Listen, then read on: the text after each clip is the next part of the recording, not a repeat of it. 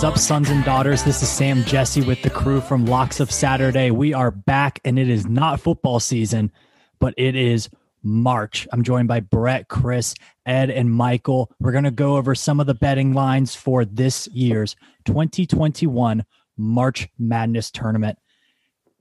Many people didn't think that we would make it, but here we are. One of the best times of the year. So, so exciting some great matchups to talk about. We're going to talk about some of our dark horses, some of our bracket busters, our final four picks, and of course, who we think is taking home the Natty Championship. Guys, how good did it feel to fill out that bracket this year? Incredible. Bliss. I don't know what were some other good words to say. Well, surreal. long time coming, very exciting. Hopefully, we can actually get some games in, and you know people don't get teams don't get screwed here. Yeah, we already have officials who are being sent home. I saw TV Teddy was sent home because that's for the better. Officials, yeah, a bunch of officials went to uh, went to dinner in Indianapolis, and I guess there was a COVID positive and some contact tracing. So hopefully that doesn't extend to the teams, but. Um, we're already starting to see it. I'm just hoping we get as many of these matchups as possible. Yeah, hopefully Same. nothing like yeah. that happens too much and you know everyone can kind of stay in the little Indianapolis bubble. There there's only so much to do in Indianapolis outside of like watch college basketball and eat really good steak. So hopefully uh, everyone can stay safe and stay healthy throughout the next few weeks. So we're going to get right to it. We wanted to talk about some of the dark horses. Now, we define dark horses is a four seed or higher, making it to the final four. It has happened quite a bit recently. There's usually one or two four seed or higher that makes it. But these are guys who we think can make the final four and legitimately have a shot to win a national title. Uh, Brett, we'll kick it off to you. Uh, give us your top two dark horses. And if anyone else has the same dark horse, uh, just pop in and go for it, Brett. I'm excited. So I feel like I might be, I might have the having the first go here, I might have one that a lot of people have. That's going to be Oklahoma State, and we all know why Oklahoma State is a dark horse and why they are going to be just a great tournament team. I mean, they have the best player in the country. So with Cade Cunningham. So I mean, it's like big time. I'm a big guy when it comes to tournaments. Big time players make big time plays and big time games. And the tournament is perfect for a team like Oklahoma State that rallies around the best player, one of the best players in the country. So that's why I have kind of Oklahoma State. They can make a run for a couple reasons. One is I think Illinois obviously is one of the best teams in the country. Don't get me wrong, but Oklahoma State can score the basketball, and they still, but they still play pretty solid defense. So I think they can handle they can handle Kofi and be okay on the inside. Um, and other than that, I mean, they have to get through Tennessee. I mean, before they get to Illinois. So I don't really see that being a problem. Tennessee, I think the SEC is generally overrated. I mean, as we all know, Florida's somehow a seven seed, and we're a ten seed. I mean, we'll get to that later, but I don't really understand that. Um, they have to get through Illinois, and they have to get through either Houston, West Virginia, Syracuse, or anybody in that bracket. And I think they could easily beat any of those teams in that bracket. They've already played West Virginia close a bunch this year. So, I mean, I think for me, Oklahoma State's my number one. Um, my number two, honestly, coming out of the East bracket is going to be Florida State. I really think that they can make a run at it as well, just because of their pure size and athleticism. Um, not sold on Michigan, just lost their best play, one of their best players. Um, I don't think they have they would have a problem getting through them. I mean, Michigan is one of the better teams in the country, but Florida State had a weak run at the ACC. Honestly, I mean, they didn't really show too much, but I think that's a test to do. They didn't play any games really. So, I mean, they lost in the championship game, but I mean, it is what it is. It's kind of hard to get in a rhythm when you don't play.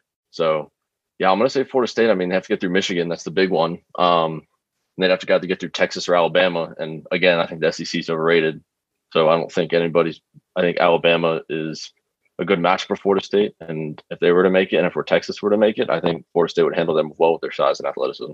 So yeah. I would say Florida State would be my second dark horse. Yeah, Brett, those are my top two. Um, and you got Oklahoma State, who's talked about best player, Cade Cunningham. They're at plus 600 to make the final four. Florida State is an insanely talented team, and you know Leonard Hamilton is due for a Final Four appearance. They're at plus seven hundred.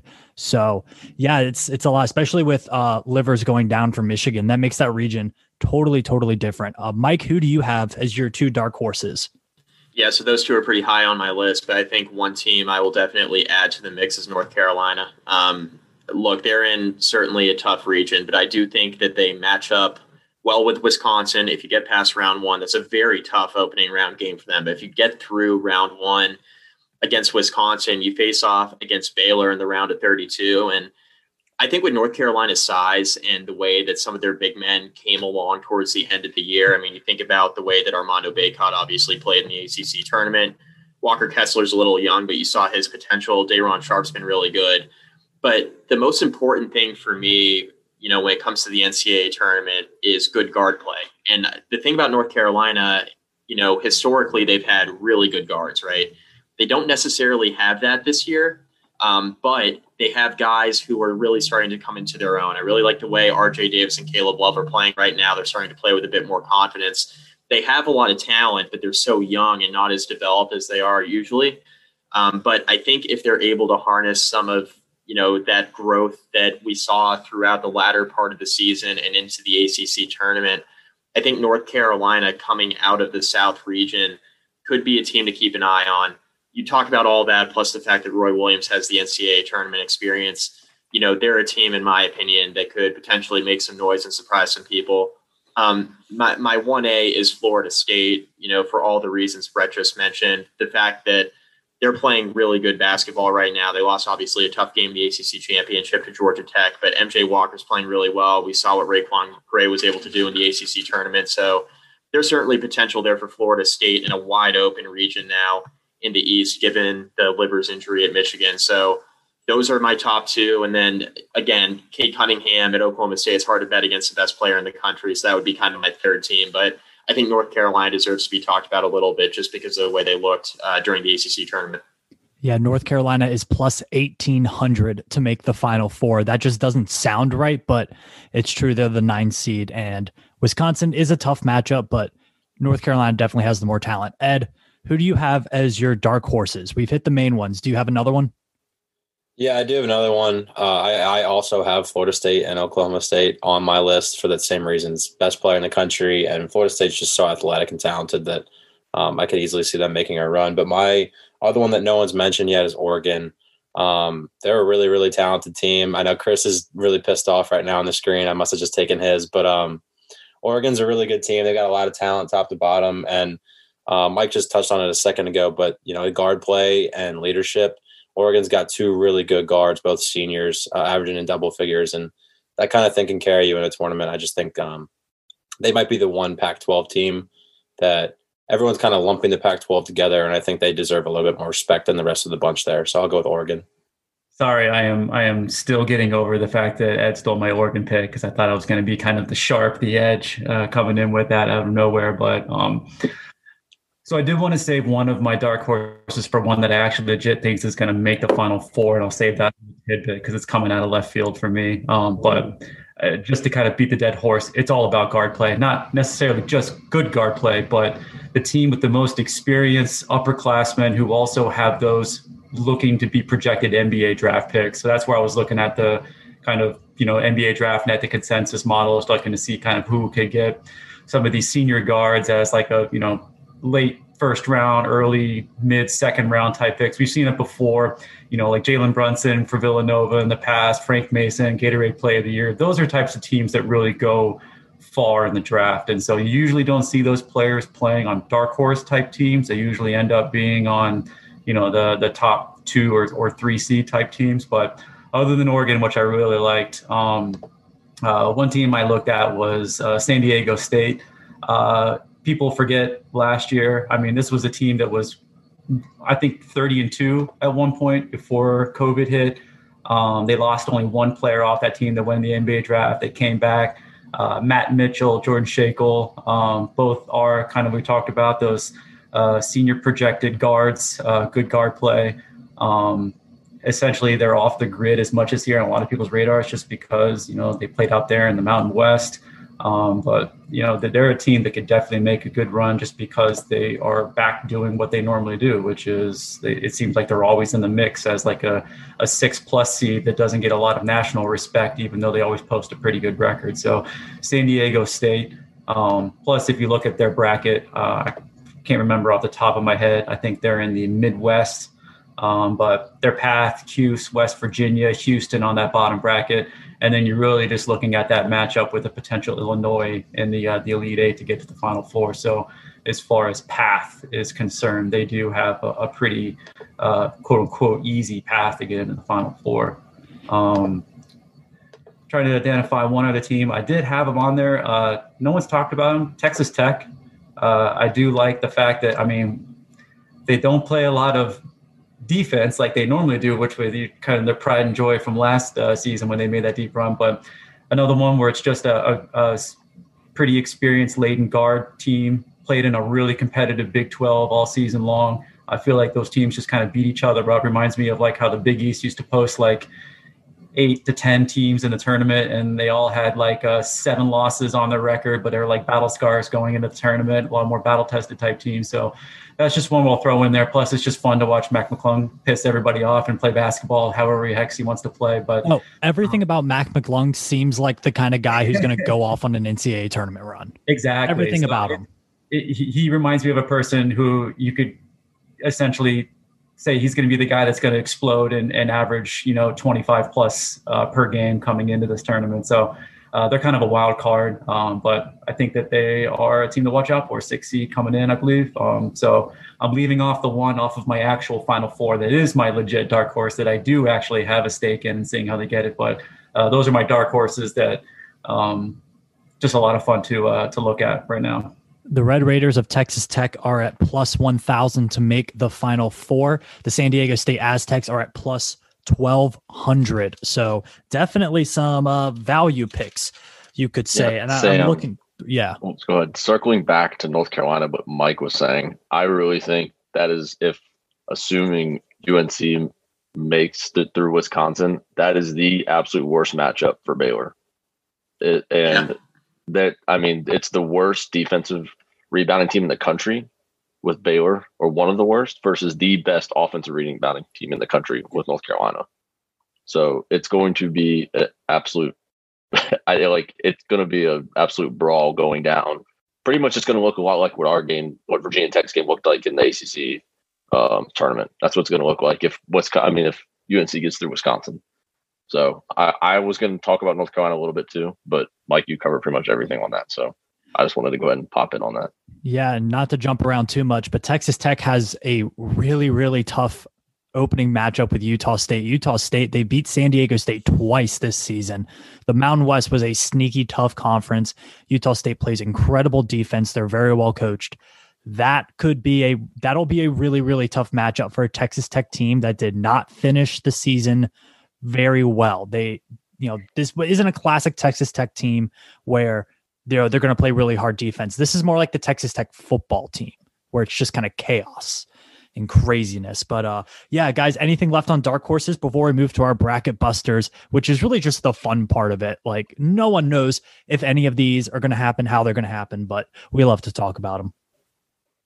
I would just throw out there we were mentioning before the podcast started, but it is important to note that I guess a 5 plus seed has made the Final Four out of the last 14 years, I think about 10 times. Uh, so this isn't just out of nowhere. Like, try to find the best value on a team that can legit make it because it's more than likely one of them will. That's a great point. Uh, there's a really good article up on ESPN.com about just kind of the seeds and how well they do as a whole in the last few tournaments. Really interesting stuff. All right, we'll go to the bracket busters. Again, these are 10 plus seeded teams that we think can make the Sweet 16. I'll start with mine and I'll just get it out the way. No bias, but Virginia Tech could definitely make the Sweet 16 as a 10 seed. I, I mean, they they're probably the better team than Florida, who's the seven seed. And then Ohio State is a obviously very, very good team. Ohio State has lost five of their last eight, and two of those wins were in overtime. So I I wouldn't bet on Virginia Tech to make the Sweet 16, but if a 10 plus seed is going to make a Sweet 16, Tech has the best case out of pretty much anybody, barring an unforeseen upset anywhere else. Um, guys, what do you think about the Tech pick? Because we might as well just talk about it now. I think it's look, I mean, if you're a Virginia a Virginia Tech fan and you look at the Hokies on the 10 line and you look at the other regions and who's seated at 10, I mean, I'd take Virginia Tech out of any of the 10 seeds. Um, I think they're the best 10 seed in the field. I think this is a favorable opening matchup with Florida. You know, Florida can pose some issues with their size in the backcourt. That's a little bit concerning. Um, Tre Mann, Sky Lewis, both six five. I mean, that could pose some issues. But when you consider the advantage that the Hokies may have in the front court, I think when we've seen Virginia Tech struggle this year, outside of like the Penn State game when you know the Nittany Lions were unconscious from three, like when we've seen Virginia Tech really struggle, it's been against bigger teams, and most recently, of course, against North Carolina. I think Tech has enough guys on the wing to slow down Florida's size in their backcourt. I think that's a very favorable 10-7 opening round matchup for the Hokies. And then real quick on Ohio State, if you're going to face a two seed in this tournament, face the one with nine losses, right? And Ohio State, when they've been at their best, they've been one of the five best teams in college basketball this year. But we've also seen them struggle throughout mid to late February and early March. Obviously, lost a really tough one there at the end of the uh, Big Ten tournament, and they're a very good team, but they're not unbeatable. I mean, I think the Hokies will have an opportunity if they get to around a 32 in that game against Ohio State uh, to win and advance to the Sweet 16. Um, I don't love Virginia Tech's chances to make it that far, but I think it's certainly possible. It's not out of the realm of possibility. And I think given the other matchups you see in the other regions, I think Virginia Tech lucked out you know where they were placed and kind of what they have in front of them in the first two rounds. Ed, I'll kick it over to you. You've been covering the Hokies pretty well this season, along with Mike. It's the whole rest versus rust debate for the Hokies. A lot of pause due to COVID. They have to be feeling good about how rested they are, at least. Yeah, I mean, I I don't know that I view it the rest versus rust thing. I view as more of a negative. Um, I kind of have all year long this team and any team really uh, on alpha such long breaks. Um, I think they can overcome it, and I do think they did get a favorable matchup as a 10 seed. Um, I think they're a really good 10 seed. I tweeted that out yesterday when uh, when we found out. Um, to build off of Mike's point, the other 10 seeds are VCU, Maryland, and Rutgers. Um, I think Maryland's a pretty good 10 seed. Um, at times they're higher than that, and at times they shouldn't even be in the tournament. Um, so they could make a run too as a 10 seed, but I do like Virginia Tech's chances um, against both Florida and potentially a matchup with Ohio State. I haven't been very impressed with Ohio State at all um, the last month. I feel like every time I turn the TV on, they're playing a big game. Outside of you know the other day they played Big Ten championship, but they, they lose a lot of games late and close. Um, and I like the Mike Young coaching matchup pretty much against anybody. Um, so I think the Hokies are in a good spot. I think you know no one wanted to see them on that eight nine line, and uh, I was pretty happy to see them with a ten against Florida. But Florida's also you know they're a Power Five school with Power Five athletes. Uh, Tre Mann's a really good guard, and they've got a big guy as well, um, who could who is a better big man matchup than UNC presented.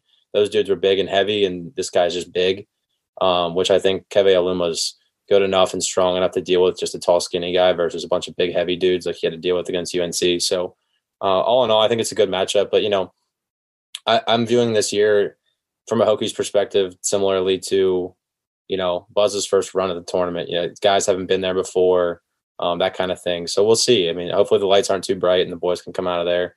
And uh, I think if I do view this as well, similarly to what I viewed Duke in 2019, where if we beat Duke, I think we beat Michigan State in the in the next round in the Elite Eight. I do think if we beat Florida, we beat Ohio State. Um, I, I, think we'll be we're kind of a hot and cold team. I think if we're hot, two days later we can beat Ohio. Uh, they don't pose much of a, a matchup problem for me, or at least in my eyes. Yeah, and I'll I'll get back to my next one is another team from the Buckeye State. Um and and I'm taking I'm taking a little bit of a cheat out with this one, but I think if Ohio can beat UVA and and I'll tell you what, UVA has not been good this year. How UVA is a 4 seed, I have no idea. Um I, I think the committee looked a whole lot into their offensive efficiency and didn't actually watch UVA play because that team cannot score. Their defense is not where it usually is, and they have zero depth with their big men. Um, those things don't bode well in the NCAA tournament. I think Ohio has a shot there. Ohio's at plus eight right now. That's a really, really good uh, spread to bet. Um, and then the game right below that, UC Santa Barbara has been really, really good this year. They have crushed everybody they've played. They've played no one really good, but they've crushed everybody they've played. And we usually see teams that do that do pretty well in their first game, even if they don't win, they do pretty well. Creighton just got the doors blown off of them by a 500 team in Georgetown. So I think that could be a situation where in the second round you have a 12 seed and a 13 seed playing each other for the right to go get beat by 100 by Gonzaga. So that could be one where you do see a bit of a bracket buster. Um, you, you know, I, I think those are two teams that are really good. Like they have a lot of talent. UC Santa Barbara's done great in the transfer portal. So we'll see. Brett, what do you have for your bracket busters? Sam, that is hilarious because I have the same exact thing in the round of 32. Let's go. Um, I have the same exact, um, I guess, matchup. My reasons for Virginia getting beat by Ohio, not necessarily because I think they're overrated, but they can't even fly to the game until Thursday evening. And they show up Friday and they play on Saturday. And Ohio's already there. They're practicing. And I just every team I've watched this year has come off a of COVID pause, including Virginia Tech, pretty much comes out flat. I mean, it's really hard to come out flat for the ACC. I mean, the NCAA tournament. Don't get me wrong, but I mean, Ohio's. Um, I forgot his name. I people have told Jason me like three Preston. times. Jason Preston. Yeah, he's. I watched his highlight tapes earlier, or like his highlights this season, and again, he's another guy that, from what I was watching, is a dude that really can elevate a team once he starts playing well. And if Virginia starts getting buckets scored on them, it could really spell trouble, especially if they're cold from not practicing for seven or so days. So I wouldn't be shocked to see that. Um, Creighton's got the, like you said, the doors blown off them.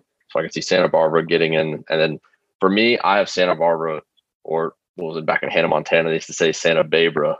I used to see them, I could see them going uh, the Sweet 16, yeah, and getting the getting absolutely annihilated by Gonzaga. But my other team is actually from the ACC. That's not Virginia Tech, and it is Syracuse. And hear me out here. People are probably like, "Oh my God, Syracuse barely got in." Blah blah blah. They should have beat Virginia. Let's. Rashad Beekman hit a three. It was a third, third or fourth three of the year. Didn't score a whole point the whole game. And if Syracuse sent the game to overtime, they were winning the game. I'll, I'll tell you that right now. So Syracuse, I think, can beat San Diego State, especially when you have a player like Buddy Boeheim that can absolutely light it up and they're efficient. And the two three is one of the hardest game, one of the hardest defenses to play because nobody runs it anymore. And especially in tournament style, when you face a two three after been on, especially on tired legs, I don't know. I think it can be a little frustrating for a lot of teams, and um, it's all going to really come down to, I guess, Syracuse's shooting. But history does repeat itself, and I think it does in the tournament a lot of times. Both the last two times Syracuse has made the Sweet 16. Correct me if I'm wrong but I'm pretty positive they were they were double digit seeds the last times I made the Sweet 16. So I would say my two my two bracket busters are going to be Syracuse and I'd say Santa Barbara. I almost agree with you on Syracuse, but I like the Jason Voorhees of NCAA tournament basketball. Every time you turn around, you look and see there's Syracuse, just like a chasing after you, or I guess walking after you. But um, uh, I actually went a little bit differently with the the value of the 11 seed. Um, traditionally, over the last, especially 10 years of NCAA games, I mean, the 11 seed has had a really, really solid record of upsetting the six and getting uh, at least in the first round. And then, um, I mean, even you remember, like I think it was uh, Loyola, they were 11 seed. You mentioned Cuse. Uh, there's just a lot of examples over the last 10 years of 11 seed at least getting into the Sweet 16. So um, of the ones I looked at, it's actually the one where there's a play-in for it. I love Wichita State or Drake, either or, um, to get into uh, the Sweet 16. Um, just essentially is, uh, and actually in that one, I actually like Drake more so than Wichita State. Um, and then on the other side, the 112 seed I like, which is Winthrop. Um, and the only reason I like these two teams is because they bomb threes. And if I can find a team that can just go in and, and, essentially just get hot for two straight games, bomb threes, catch teams off guard who aren't necessarily ready, and then you're looking in that one bracket, especially for the Drake matchup. I mean, you're looking at uh, a pretty soft USC. Uh, Pac-12 basketball wasn't that great to look at. Evan Mobley is, you know, he's a freshman, kind of one and done type player, um, especially since he's a front court player, not necessarily a guard.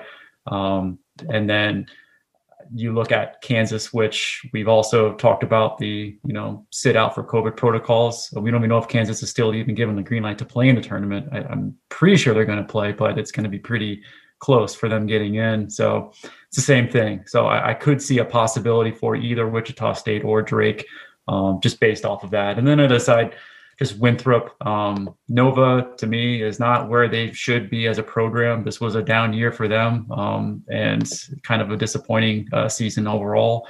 And Purdue, kind of the same thing, where I feel like that's another team that you can catch off guard if you just get hot and just just light it up from three point range.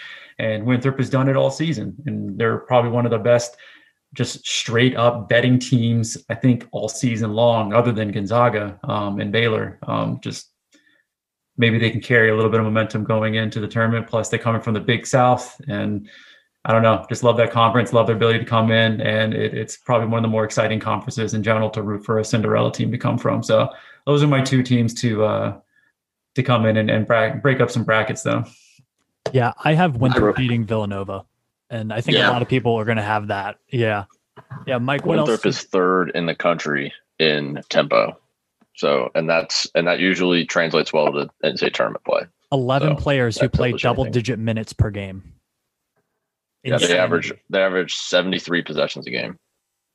It's crazy. Yeah, Winthrop's going to be really annoying to play, and if you're Villanova losing Collin Gillespie, uh, like you mentioned, Chris, I mean that's been really tough for Villanova, and they really just haven't played their best basketball since losing him, and you know, every year we always pick a 12 5 upset or two in all of our brackets. This one I feel like is essentially picked for us already. I mean, I just have a hard time seeing Villanova win this basketball game.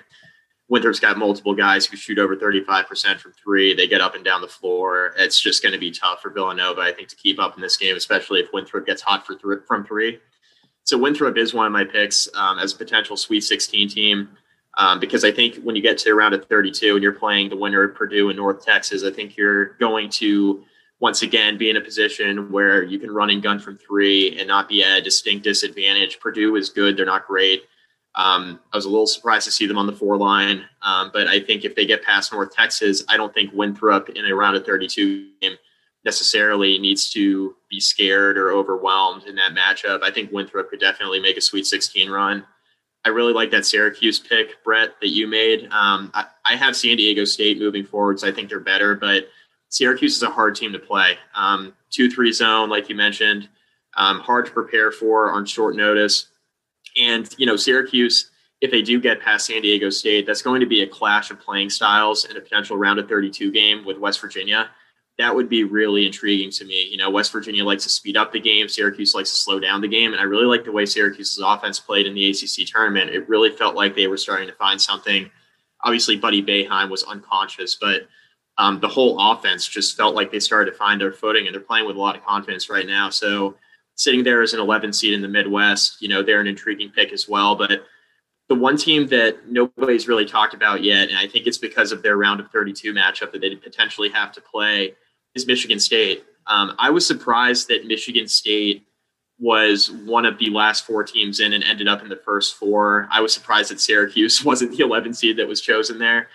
Um, but look, Michigan State has beaten two of the one seeds in this tournament, right? I mean, they've beaten Michigan, they've beaten Illinois, they've beaten a two seed in Ohio State. We've seen the best and worst of Michigan State this year. Um, obviously, throughout late January into early to mid February is when they made their run to really cement their spot in this tournament. But I thought it was more of a surefire thing than the committee did, obviously putting them in the first four. But I like Michigan State to win that game against Mick Cronin and Gonzaga. Tom Izzo in March is a problem, guys. And that's a game in the 11 6 matchup um, in round one, in the round of 64, where Michigan State gets past UCLA in the first four and plays early potential there for 6-11 upset with Michigan State moving on to the round of 32. It would not be an easy game against Texas for sure. Um, that would be a very difficult game for Michigan State. But if we see the version of the Spartans that played against Michigan, that played against Illinois, that played against Ohio State and won those games and played with confidence with their guards and you know the way they can shoot the basketball, they could be a potential sleeper here. Not only coming out of the first four, but making it to the Sweet 16 and beyond if they get past Texas. I I don't I don't bet against Tom Izzo in March. Ed and I have talked about that on on our podcast multiple times. It, it's just really hard to pick against them. So that's one team I think that everybody should have circled. And I don't think anybody would be surprised to see them make a run given the coaching pedigree and the program that they've had for so many years. Yeah, and I'll I'll keep it in the Big Ten real quick. Maryland is a team that I think could that we've seen Maryland play really, really good basketball. They can shoot the three ball really well. Um, UConn is a tough matchup because of Bouknight, who has been injured for a lot of the year, but he is the classic UConn guard that can just take over the game. Uh, he's really good, but UConn's been up and down. I think if Maryland gets past them, they have a they'll be able to score enough with Alabama. And Alabama, they don't play defense. So if they have even a, a mediocre to below average shooting night, Maryland could catch them. So that's Maryland's the team to kind of look out for. I don't, I feel like the other ones, Michigan State's a great one, uh, more than Maryland, but could definitely see it. Uh, any other uh, bracket busters. Yeah, I'll just add a little commentary uh, before we move on to the next segment. But I also had Winthrop. I mean, they have a six-seven guard who's had three triple doubles this year, and and in a team that plays such a high tempo game, the the other team needs to have good guard play. And with Collin Gillespie out, um, that could spell turnover nightmares uh, for Villanova. Once you know what that game gets going up and down, up and down, you don't have your primary ball handler. That could be a big issue. So I also have Winthrop, but uh, that also seems like one that's very popular. So therefore, it's probably not going to happen. Um, and then the one thing I wanted to say about Maryland is Maryland is really good in spurts. Um, they'll blow you out in the first half and lose by 20 in the second half and lose the game by five. Uh, that's just kind of how they are. That's, you know, Mark Turgeon is Mark Turgeon. Um, but I agree with you. Maryland is the type of team that could make a little run. They do score the ball and they play really good defense. They play basically like five wings. They're all like six six, about the same weight, can do the same things. Um, so they are very good defensively. They can switch and guard everything. So I do like that pick for you as well, Sam. It sounds stupid, but if I close my eyes and I picture like commercials for March Madness and like the highlight videos, I can see Maryland in their red, black, and yellow uniforms, like jumping up and down, celebrating, pulling an upset. Like it, that looks right. I some like yep. it sounds so stupid, but with some teams, like I I just don't see that. Like I don't see North Texas celebrating in my head. I can't picture it. So that's really stupid. But Maryland's just one of those teams that it, if someone to tell you like, yeah, Maryland would make an Elite Eight run, you'd be like, yeah, that tracks. Like I could see that happening. Um, but that's just the dumb. Sam back to Sam back to Syracuse. If they were to make, if they were to win and then get to West Virginia, um, West Virginia would, based just off statistics, would have a seriously tough time against the two three zone because they are 200. West Virginia is 254th in the country in non-transition efficient field goal rating. So, meaning that they're not going to get any shots up unless they start hitting threes, which West Virginia is not known to do. So they better play some good defense on Buddy Boeheim. That if Syracuse gets there, or they're going to be in trouble. I just want to say that all circling back to Virginia Tech against that potential Ohio State matchup, we do have to remember that Keve Aluma did play in that game against Kentucky when Fletcher Magee is still hitting air balls. Um, I think he went, what was that game? Uh, uh, pulled it up. He went four for 17 in that game. Um, and Aluma had 11 rebounds. Probably some of those were Magee's coming off of the rim.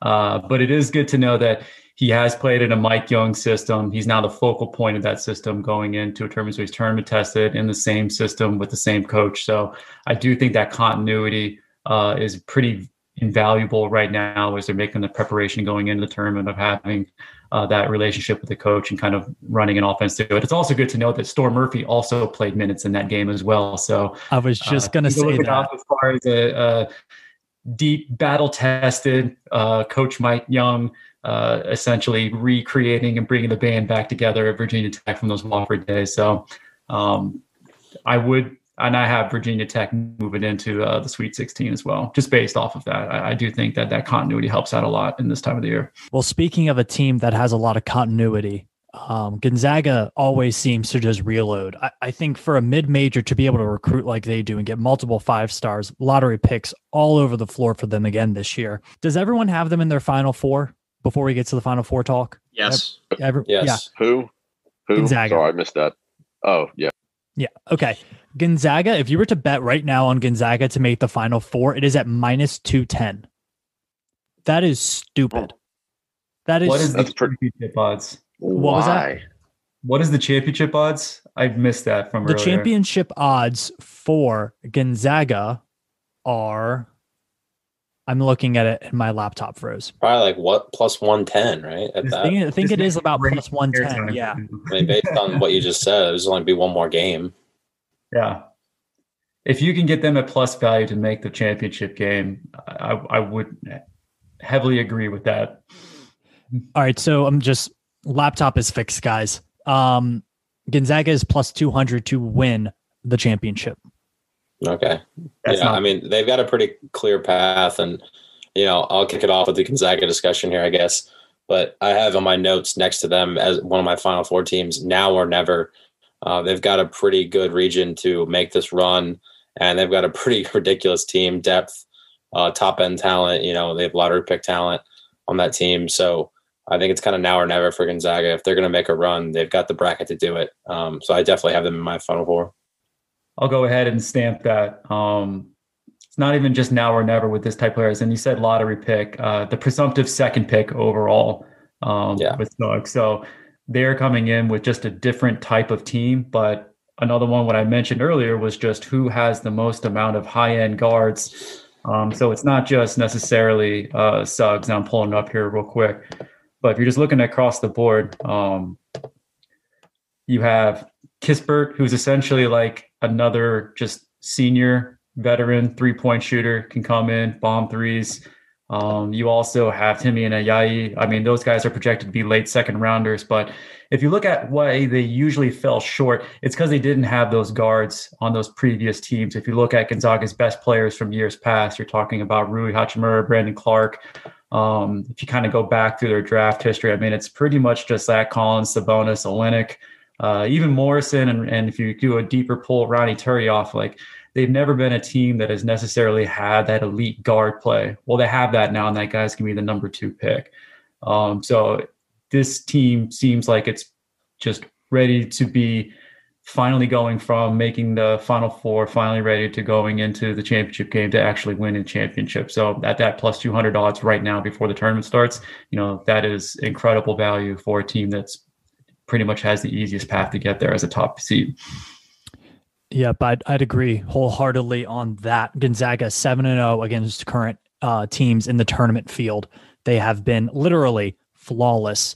Um, average margin of victory 23 points. 23. That's a lot. Um, so we'll move down to kind of to the next region. We'll do this region by region. The East region. This one's really interesting because, as we talked about earlier, the one seed Michigan uh, Livers is most likely going to be out for them, at least for the first few games. Um, they're a team that maybe peaked a little too soon, maybe not peaking at the right time. Um, and then you got some other really good teams in there. Alabama can just outscore you. They're basically an NBA team.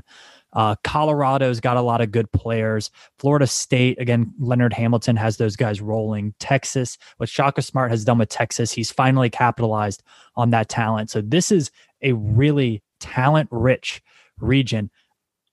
I actually have one of my dark horses making it out of this region. I have Florida State. I think they're the type of team that can make Michigan go up and down the court. Michigan's not going to want to do that. Michigan wants to beat you in the half court. Um, I, I think they they'll get past UNC Greensboro with relative ease. Uh, Colorado is a good team, but they're a good Pac-12 team. I think Florida State um, could wipe the floor with them as well and have a lot of momentum going into that game against Michigan. So uh, I I could see that being a Florida State versus Texas Elite Eight, and then that's just kind of a toss-up game for me. And I think Florida State can get it done. I'm rooting for Leonard Hamilton. Um, they got talent, they got size, they can score in multiple ways. Uh, I I think Florida State is a sneaky good pick to make it to the final four. Uh, right now they're at plus 700. So plus 700 can make a fair fair amount of moolah on that one. Uh, Brett, who do you have out of the East region? So I have a couple different. You know, it's kind of hard for me because I make a few. Um, so for this, so I'm gonna go with two that I think are I think could happen based on various scenarios. Um, Florida State's one for all mentions you said. I mean, I think I think a lot of people can say that based out of uh, what's happened in Michigan with Livers and him going out and Florida State's athletic ability and well, Leonard Hamilton's experience, at least, and just coaching in general. Um, I think it's very easy to say that they could definitely make it to the Final Four, even if they're considered a darker dark horse. Um, a team that's not getting a lot of love right now. I mean, I think rightfully so in some aspects, but I think they can really turn on is Texas with Matt Coleman. Um, I was lucky enough to watch him play in high school because he's from Norfolk, um, and Virginia Tech couldn't land him, but I think he was, you know, this was before the buzz train was, you know, um, or was taking off a little bit, but Texas came in there and swooped him with Shaka Smart. Um, I think this team can really elevate around him, and I'm still a big proponent of big time guards and, and big time games make big time plays. As I've already said a few times tonight, and um, I think if they can make a serious run at the Final Four, if uh, Matt Coleman really lights it up, um, if he drops 30 a game or starts dropping more than 20 at least, I think they really can uh, make a run at it. Especially, I think they have an easy path to get to Florida State, beating uh, uh, um, beating Abilene Christian, and probably facing Michigan State or BYU, uh, um, Michigan State, BYU, or UCLA, depending on who that is, um, and then having to face either Alabama, Maryland, or Connecticut, essentially. So I think they have a pretty easy path once they get to Florida State, and I think they can beat Florida State if, depending on what Florida State team shows up.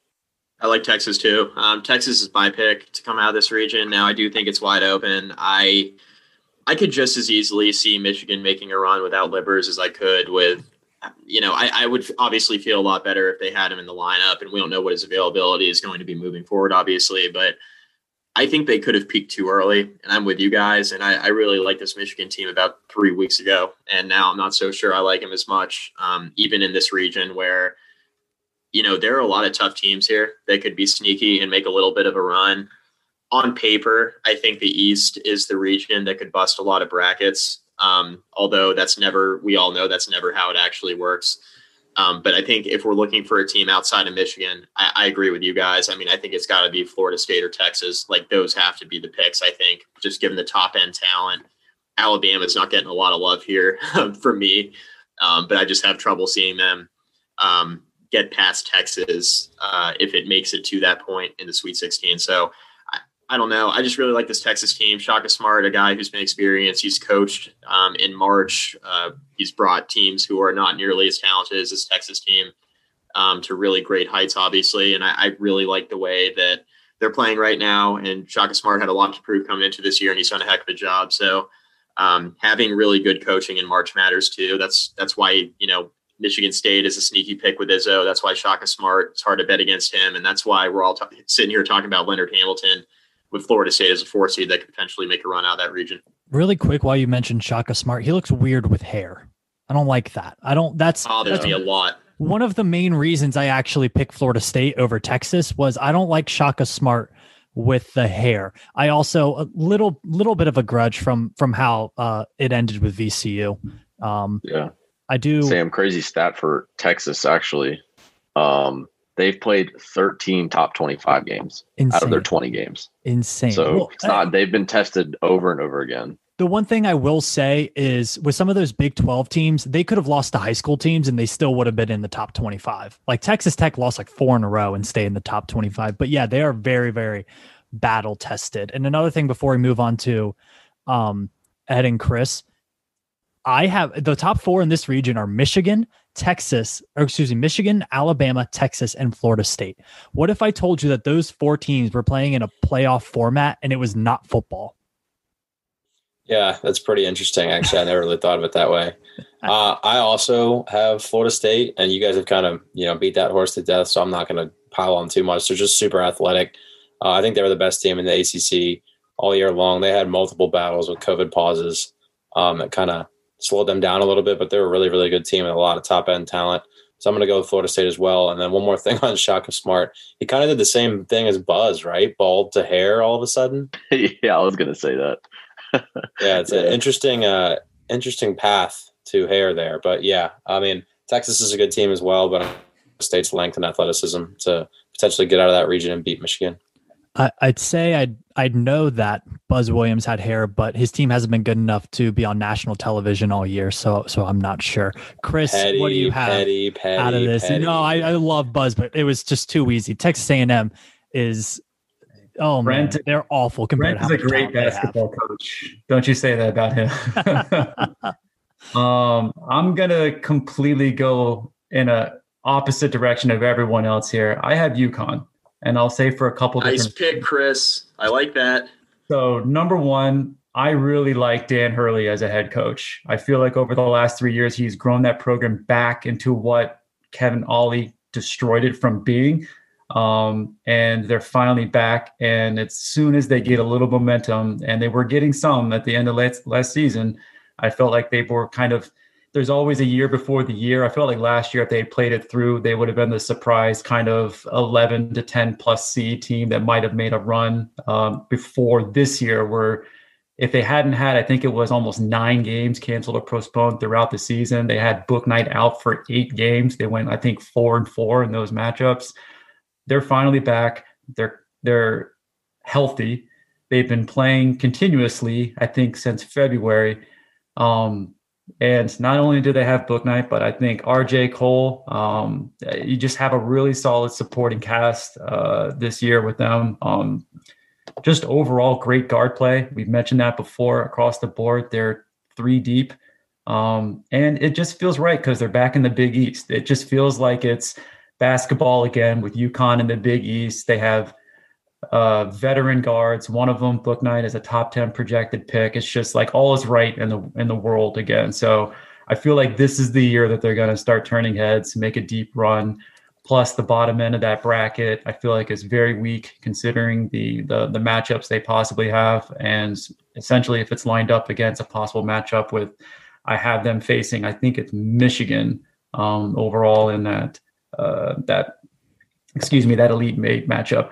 I think that they can just get hot and go on a run. Uh, I think what was it? I can't remember how many years ago they did that run with Shabazz Napier. Um, Bouknight, a much better player. They just have the pedigree.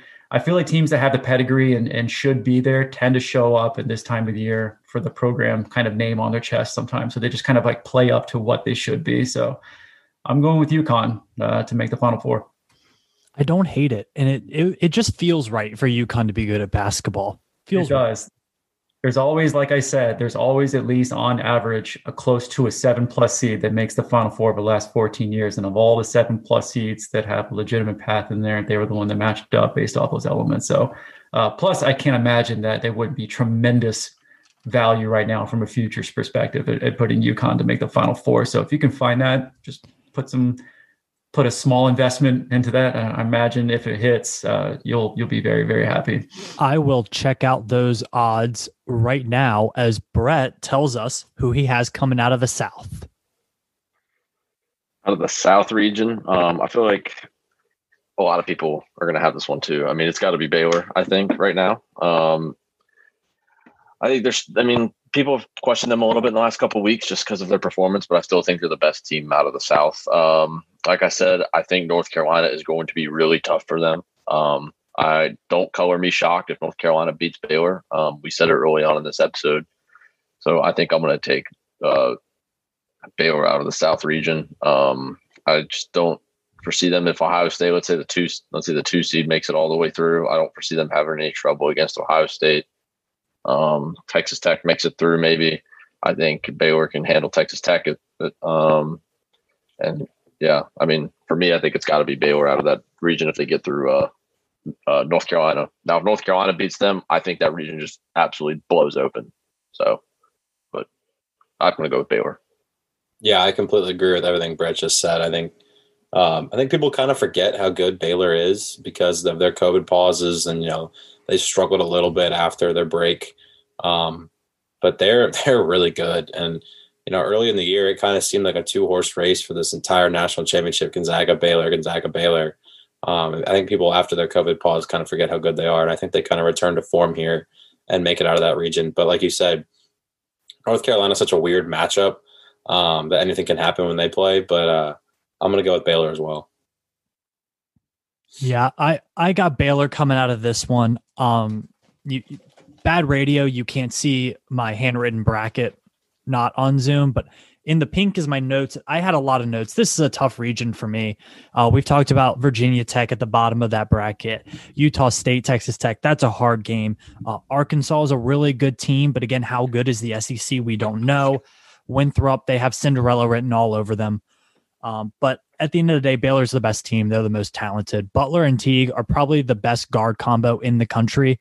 Um, they can shoot three. They have size. Uh, you know, this is a team that looks like a national championship caliber team. Don't overthink it. Uh, I got Baylor. Uh, and while I'm talking, Chris, UConn is plus 1300 to make the final four. So I thought it would be a little bit higher, but plus 1300 for Connecticut. And Baylor is only plus 115 to make the final four. So Vegas really likes the Bears coming out of this region. Well, you can look this one up right now because I have Arkansas coming out of the South. Plus um, 700. There you go. I'm just giving out value right now. Uh, two words Moses Moody. I love Moses Moody. I love him as a projected lottery pick. Uh, he has been phenomenal all season long. He's the most kind of, I would consider well rounded, one of those like tweener kind of combo guards, but it just feels like him running the offense. He's got a veteran squad. I do think that overall, um, the SEC has been down, but find value in finding an SEC team to pop up and and make a deep run. And of all the SEC teams that have the most amount of, I would say, blend of of because you can look at Alabama, but Alabama's so one sided. It's tough to pick them to make a deep run because, like you said before, if they have a bad shooting night, there's no way that they're going to stop anyone else from scoring. To me, Arkansas is not that. Um, I was going to go with Baylor to start, but I, I, just don't like how they finished up the season, pauses or not. Um, they just weren't playing great basketball the way they started out. If it was flipped and they were playing the caliber of basketball they were playing in the first few months, absolutely, I would have Baylor all the way. But the way that they stumbled down the stretch to me, and it just not does not bode well. So, plus it is another one where if you're looking at the number one seeds, you very rarely get more than two uh, that make it into the final four. Um, so I'm just going with the numbers as well. So you've got to look in that three to four. And I've already got UConn in there. So I had to find a nice two or three seed. So Arkansas was the one that just kind of jumped up from that entire group. And it doesn't hurt to root for Moses Moody. Just, just everybody become a Moses Moody fan. It's a lot of fun. I talked earlier about the East region, how it should be the region that's the most wide open because we got questions about Michigan and you know, if you had to point to one other region on paper that could get sideways real quick, I really do think it's the South. And Baylor's my pick. Um, but I do like the way Arkansas plays a lot. They have a really tough, a sneaky tough round one game against Colgate. Colgate, a really good Ivy League team. They were good a year ago. I mean, they would have been great in last year's tournament too. This is going to be a really fast-paced, high-scoring game. I mean, I, you see all the you know all the folks, all the pundits talking about oh, this is going to be like first one to a hundred. Um, they are going to get up and down. It's going to be a really exciting game. Um, Colgate can really shoot the rock, but Arkansas is so well coached with Musselman, and if they get past Colgate, you know, again, Utah State, Texas Tech could be a sneaky little 6-11 game, and whoever comes out of that, um, I, I, think will give Arkansas a little bit of trouble. But I think overall, if you look at the rest of the region, I do like Arkansas to get to the Elite Eight um, and, and play a team in Baylor that, again, a lot of people are doubting right now. But it's just really hard for me to pick against Baylor making it to the Final Four. Um, they've been a team that everybody has been so high on all year, and I get it hasn't been great lately, but you know, to Ed's point earlier, you know, people forget how good they are um, coming out of the COVID pause. They didn't finish the season the way they wanted to. I think they'll come into the tournament motivated, and they're just really, really good when they're clicking. And I think they find their footing and they get back to playing the basketball they know how to play. So I, I have Baylor coming out of the South. Definitely will be one that Hokie fans will be keeping their eyes on. So we'll move to the final region, the Midwest. Uh, Illinois is the one seed in this region. A lot of people have Illinois as their national title pick. We'll get to that later. Uh, this, I think this is maybe the toughest region to pick because you have your four seed Oklahoma State, uh, they have the best player in the tournament, best player in the country, probably Cade Cunningham. Uh, and then you have a lot of teams like like Tennessee is like a really bad five seed. Um, they'll go up against an Oregon State team that is hotter than maybe any team in the country right now. Uh, they're playing out of their minds. Uh, you have a team from the Mountain West like San Diego State, who how good are they really? Same thing with Houston. Houston, really, really good record, but they haven't been tested week in and week out like some of these other teams. So this is a really interesting region just because we don't know a lot about about these higher seeds. Um, I got Illinois coming out of this one. Again, similar to my Baylor pick, don't overthink it. They got the best players. Uh, they're battle tested. Oklahoma State is going to be tough, but we have seen Oklahoma State can, you know, they're not a consistently good team. They will go off, you know, every now and again, but consistently for a three, four game stretch, they're usually not spectacular. Um, West Virginia can't shoot very well. Don't like teams that can't shoot. Houston, they ain't play nobody, Paul. And San Diego State, again, good team, but uh, I'm not sure that they are quite up to the level that they were last year. So I got the Illini coming out of this region. Um, maybe the most exciting team to watch. They're explosive at all five positions. So I really like the Illini. Brett, who do you have coming out of the Midwest? Yeah, I mean, it's got to be Illinois. I think it's going to be a bloodbath to play Illinois in this uh, in this region in the Elite Eight. Um, I don't really, I just really can't justify the any of the other teams. Um, I just don't think Oklahoma State is just as strong enough to beat Illinois if they were to get there. I think, uh, like you said, Tennessee. We don't know how good they are at a five seed. Oregon State is the hottest team in the country right now. I think their odds to win the conference were plus ten thousand. Is that what did I see that correctly? It was. Um, the they were the kind of projected as a last place team in the Pac-12 from from a lot of people. Yeah, yeah. It, it, was almost like a. I don't know if anybody watches Premier League, but there are people who do compared it to like Leicester City winning the Premier League in 2015. Like that's what that's what people are saying. That's like how rare that is to happen in a conference tournament. Um. Yeah, I mean, I got Illinois, so coming out of there, but I mean, Syracuse. Just I don't know, man. They're just they just scared me. San Diego State again is the worst team in the worst team in the tournament. They give or second worst team in the tournament, giving up threes. So I mean, it's just it's just like all signs to be pointing to Syracuse, and they could get to Illinois, man. I like if they get to Illinois, this is gonna be crazy because Houston hasn't played anybody. I don't know, but I mean, Illinois got the best. I mean, I think they have several NBA players on the team right now, so I just still think it's Illinois. I also have Illinois. Um, they're way too much fun to watch. They have a guy in Andre Curbelo coming off the bench who is dang near a triple double. I mean, he was just carving it up against Iowa in the uh, Big Ten in the Big Ten tournament as well as Ohio State in the championship game. Um, they're just too deep. They have too many good players, like frontline talent Kofi Cockburn, and you know Batman out there running around with his mask on. Uh, he might Ayo might be the most exciting player uh, to watch right now. He can kind of score at all three levels. He's he's a fantastic player. And like I said, Andre Curbelo off the bench is super impressive. Uh, gets people the ball where they need it to score. And I just think the depth is going to be too much. Uh, and the size of Kofi Cockburn. I mean, I said this last night on the episode of uh, Sons of Saturday that dropped today uh, on Monday the 15th that um, Kofi Cockburn made Luka Garza look like a small child. And Luka Garza is a very large human being and a very good basketball player. So uh, I just think Illinois is too much, and they're coming out of this region. Yeah, my pick's also Illinois. Um, I think Illinois has the easiest road to the Final Four outside of Gonzaga out of all the one seeds. Um, I just can't. Going back to Brett's point, like I really just can't justify any of these other teams really just beating Illinois. I mean, I, I, look at Tennessee. I mean, Tennessee's so hot and cold as a five. Um, Oklahoma State, I get they have Cade Cunningham, who's best player in the country. I get all that, but I think as far as their entire team is concerned, like Cade Cunningham can get his. I'm not sure Oklahoma State has enough to get past Illinois with the way they've been playing. Um, and then you look at the bottom half of the bracket. I don't see a single team down there who can advance, you know, far enough and get to Illinois, where I think the Illini are going to have trouble with them. I just I love Illinois coming out of this region. Um, I think it's chalk.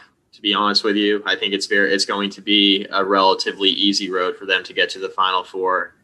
Probably second best odds out of, you know in the region out in, in all the brackets outside of Gonzaga as far as the one seeds are concerned. So I really like Illinois. Don't want to beat a dead horse. They're really freaking good. Illinois at plus 145, by the way, to make the final four.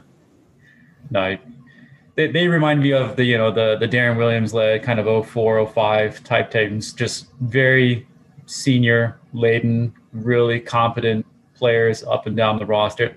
I think the true crime here is the fact that uh, you know with COVID um, not having, I think it's called like the State Farm Arena there in Champaign. It's it's a really fun arena when they're really good. Uh, just that electric orange crowd kind of all the way through, but um, that's besides the point. They, they just yeah they're, they're in in my opinion the best team in the weakest bracket uh, other than Gonzaga. So they, they, just seem like they have a pretty good path. Um, so does the winner of the Georgia Tech Loyola Chicago game have a shot to pull off a shocking upset? Because those are two really really good teams.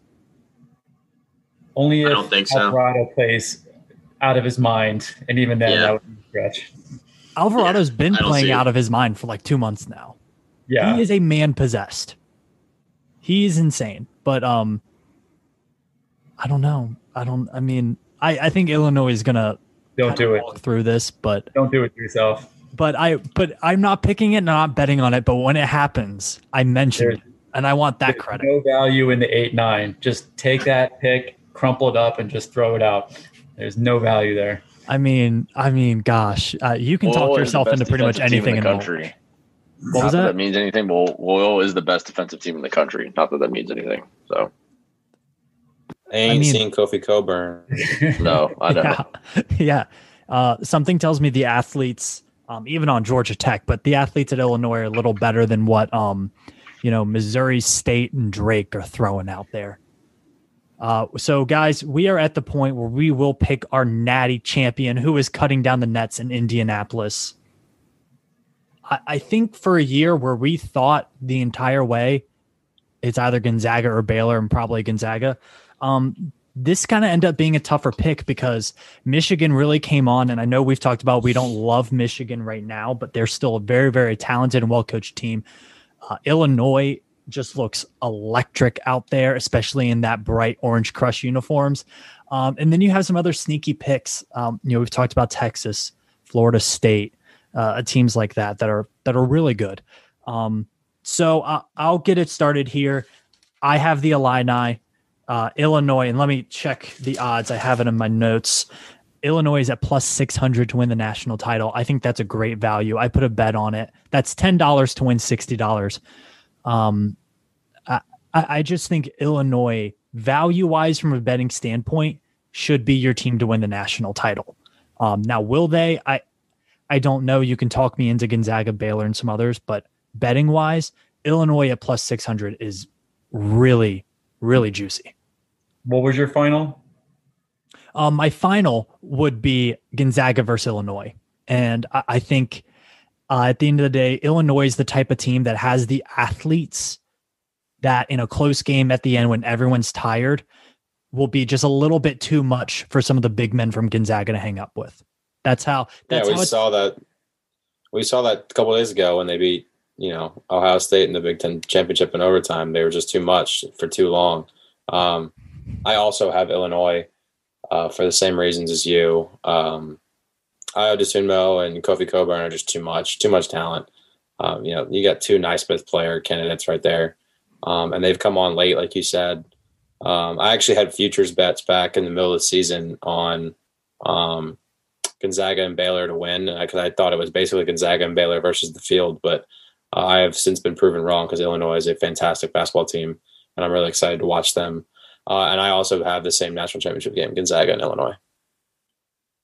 Do we just keep going? Because I also have Gonzaga and Illinois. Uh, yeah. I have Gonzaga. I'm a, I'm a believer in Mark Few this year, and that's solely because we talked about it's not just the fact that they have Jalen Suggs as an elite, you know, second pick, lottery pick potential coming off the board there, but um, they aren't dependent upon their bigs. They're dependent upon their wings and they are their guards, and they have multiple guards that might get drafted in addition to Suggs. And this is a different type of Gonzaga team because of that. Um, or we just roll to next year and hopefully they can uh, secure Chet Holmgren and then they are the 2022 national championships with a one and done uh, seven footer going there. But it just feels like this is their year. Places at the time, the team that they have. Um, and I just think it's going to come down to Suggs playing out of his mind uh, in this tournament and going up. It's a really deep, really talented Illinois team. It's going to be a really fun game. Um, I do think that they'll just have that little bit of an edge to it, but I really hope that's the matchup we get because I feel like that would be a, a fantastic national championship game, which more than likely means it won't happen. So there you go. I have Gonzaga, Illinois as well. Um, and it depends on what day with who I pick as of the time of this recording. And guys, don't hold me to it because I've been flip flopping literally for days on this. I told Ed a couple days ago, I was like, dude, I think I got Gonzaga. And then this morning, you know, I texted you all in the in the Slack and I said, Ed, you might be right. Illinois might actually be the best team in the country. Um, I've been flip flopping as of the time of this recording. I have Illinois penciled in on my bracket um, as a national champion. They're really athletic. They could give Gonzaga some trouble. Gonzaga's got some really talented big men, but it's a different kind of athleticism that Gonzaga really hasn't seen all year. Um, and that's why I think that they could potentially cause problems in a national championship game. But then I go back to it and I flip flop back to Gonzaga and I just think about how dominant they've been all year and how good they've been. And Mark Few has coached here. You know, he's been here before, right? Um, Brad Underwood is a very good coach, but this would be a national championship game where Mark Few's been there. He's been really close a couple times. He's gotten to the Final Four. He's had some talented Gonzaga teams, but I'm not sure he's had one quite this talented. So I've been flip flopping. I'll go with Illinois for the sake of this recording. I'll let you guys know. You'll be able to see it in our uh, bracket group if it changes, but we're going to go with the Illini right now. Yeah, um, I have. Right, don't too. do it. I mean, more the same. I do. I have more the same. I can't do it, but I'm going Gonzaga, and uh, yes, I'm going Gonzaga. Um, for for these reasons, of these stats I'm about to list off. Tempo number number one in the tournament, Gonzaga. Points per game number one in the tournament, Gonzaga. Adjusted offensive adjusted offensive efficiency number one in the tournament, Gonzaga. Percent of shots in transition number one, Gonzaga. Transition transition efficient field goals, Gonzaga second behind Loyola Chicago non-transition efficient field goals, Gonzaga is number one. Percent percentage of percentage of shots at the rim, Gonzaga is number one. Shots at field goal percentage on shots at the rim, Gonzaga is number one. I mean, I can go forever. I mean, two point field two point field goal percentage, Gonzaga is number one. I mean, this team is absolutely an offensive machine, and I don't think Illinois has faced a team like this all year. I mean, we keep saying, oh, Gonzaga hasn't faced a team, you know, that's this athletic. You're right, they haven't. But I don't think Illinois out of the Big Ten has faced an offensive team capable of what Gonzaga has done to teams. After I watched what Gonzaga did to UVA back in December, that absolute evisceration, I just couldn't believe that I, I was like, this team's going to win it all. I mean, after seeing Corey Kispert just absolutely light it up, and then like, oh, they're coming out to shoot him, and then they just pass it right down loads. They're two, they have two big guys that also can shoot threes, also can play on the inside. I mean, it's they just have everything, and their chemistry is just so incredible. Just to watch them, they're it's it's hard to watch them because they come on at ten o'clock on the East Coast. But the times that I have watched them, it's just incredible to watch. Illinois is absolutely incredible team to watch. I think everybody should be rooting that for the final because it's the battle of two different types of teams. One that's super athletic, going to stretch the floor, and one that's going to pick you apart and is going to and try to just beat you piece by piece on offense. So everybody should be rooting that for the championship, and it's because it's going to be incredible. So, but I have Gonzaga just solely based off the dominance that they have, and in the tournament for me, offense wins championships, national tournament. I think almost in any other game during the regular season, defense wins you games, especially towards the end. But I really think, and when it comes down to March Madness, offense wins you games, and that's why I'm picking Gonzaga. Yeah, it's uh, they're insane. Illinois is insane. Baylor has been at points in this season pretty unbelievably good. Um, and, and, then you know we talked about the uh, East region. Who knows with that one? It looks more like a football college football playoff from the heyday, but uh, it, it should be a really exciting bracket because we don't know what's going to happen with COVID pauses. We don't know how teams are going to handle being in the the bubble that's not a bubble but kind of a bubble. Um, and you know, we have a lot of mostly tech fans listening to this. For probably the first time in Virginia Tech's history, they get a favorable matchup in the NCAA tournament relative to what it could have been. So there's a lot of really exciting games to look forward to. Um, last thing before we round off, what was your hardest first round game to pick? Anyone? First toughest round? one? toughest one. What's the one that you that you had to just kind of step away from? I got one more prop after this too that I want that I wanted to mention earlier when we were talking about bracket busters. But we'll, we'll, we'll hit that after this. The stakes of the game or the narrowness of the pick? Because I would say, narrow- what was your what was your first round game that you just stood at the you just stared at the bracket for a bit? Ah, there we go. All right. Probably North Carolina, Wisconsin, just because they're both you know somewhat historic programs and they have a lot of talent and they've kind of had underwhelming years, but um, they both shown glimpses of what they can be. So that one was kind of tough to um, decide which side of the coin I wanted to land on there because they are both good programs with a lot of talent. So I'll go with North Carolina, Wisconsin. Yeah, that's that's my pick as well. But I think if we're going to pick something other an eight nine game, um, I go to the East region, UConn, Maryland. Mm-hmm. Maryland's been so Jekyll and Hyde. Um, Ed and I have talked about it a ton just because Ed's got family that uh, went to Maryland and he's been following them really closely all year. They've been so hot and cold. UConn's a really fun team under Hurley. Um, that that was a really tough opening round game uh, for me to pick. I am 100% going to go to Clemson Rutgers because I don't think either of those teams are very good. I mean, they both play like really, they both look like two high schools that are more football schools and their football players play basketball in the off season.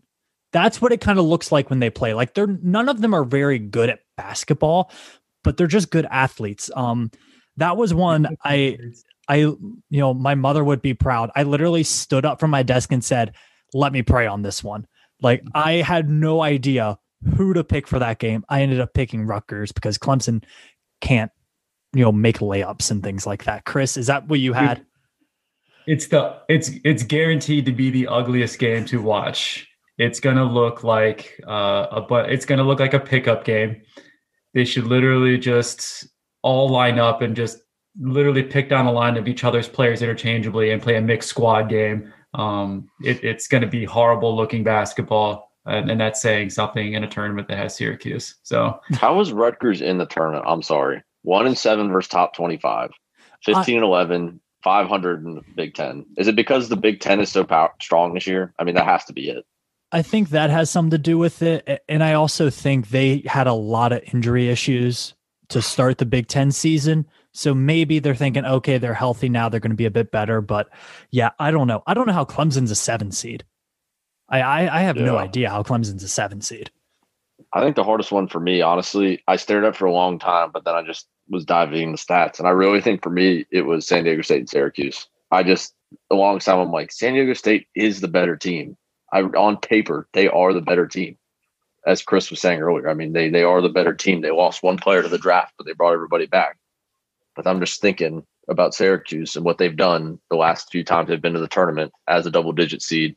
And Jim Boeheim's been here before and done all this before. And I just kept diving it in, and I'm just like, I'm just going to roll with it with Syracuse. So, good. Yeah, that was the hardest one for me for sure. And my one prop bet is not necessarily that you had to pick it on your bracket. You don't have to. There's not a gun to your head or anything. But what, which game has a possibility for the biggest upset in the tournament? Fair enough. I got. Um, I didn't pick it, but Colgate over Arkansas. I think could be a pretty big upset. I knew you were going to say that. Colgate over Arkansas is the the three fourteen. I mean, I I don't see any 215 upsets on the board. If you're picking a 314, I think that's the one, just given the style of play and the similarities there. I knew you were going to say that, and I will give you a 215. And all I'm going to say is Rick Pitino. Dude, they played like Iona, five games this Iona year. Iona over Alabama. Let's see it. Oh man, I guess they played 17 yeah. games. Yeah. Get that man back in Power 5 basketball it got mentioned, but the Ohio Virginia matchup for me, um, mm-hmm. It's 13 over four. It's been done before. I think Virginia is a pretty soft number four overall this year. And, you know, a, a team led by Kihei Clark is just, I don't think it's that much going into this time of the year. So I, I think that they can get upset. Um, one that not a lot of people are picking. I'm not picking, but I really thought about it. Morehead State over West Virginia. Morehead State yep. has been on an absolute tear to end the season. They beat a Belmont team that the only game Belmont lost this season before that, they basically had all their starters injured. Like Morehead State could beat West Virginia. We've talked about West Virginia. They're not a very good shooting team, which is kind of an issue when you play a sport where you have to get the ball into, you know, the bucket. Could be an issue. Morehead State could win that. They they really could. Um, I believe last time they were in the tournament, they upset Louisville, correct? Believe they did. Um, yeah. and another one, just Cleveland represent Cleveland State, 15 seed over Houston. Uh, Cleveland State has been pretty good all year, uh, consistently good. They haven't played a really tough schedule, but um, they're a fun team to watch. And I just don't like Houston for some reason. I don't know. I'll add yeah. one thing before we close out. I do want to touch on um, Virginia Tech women are in the tournament as a seven seed uh, against 10 seed Marquette. So there's a little bit of a Buzz Williams connect there. And um, I will also add this. We talked about UConn guard play already on the men's side, but if you do happen to flip on the women's tournament and watch UConn, their freshman guard, Paige Bueckers, is absolutely ridiculously good. Um, she averaged, I believe, 19, 6, and 5 this year as a true freshman. So if you want to continue the UConn guard play train, um, pop that on if it's if you're you know looking for something to watch on Sunday or Monday. I think one of the two days they play. Yep. Shout out to Kenny Brooks and the women's program at Virginia Tech. Much, much improved over the last few years, as is the men's program. Guys, that's going to wrap it up for the Locks of Saturday edition of the March Madness preview from the Sons of Saturday. Uh, we are so excited to have brackets to fill out. It's one of the best times of the year. Everybody enjoy. Happy March Madness. Sit on your butt, eat bad food, and watch a whole lot of basketball. Enjoy.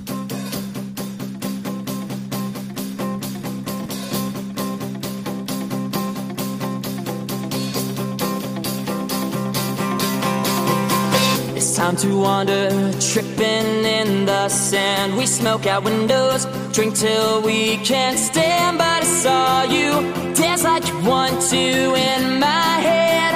And all that she said is, Oh, I know just what you're thinking.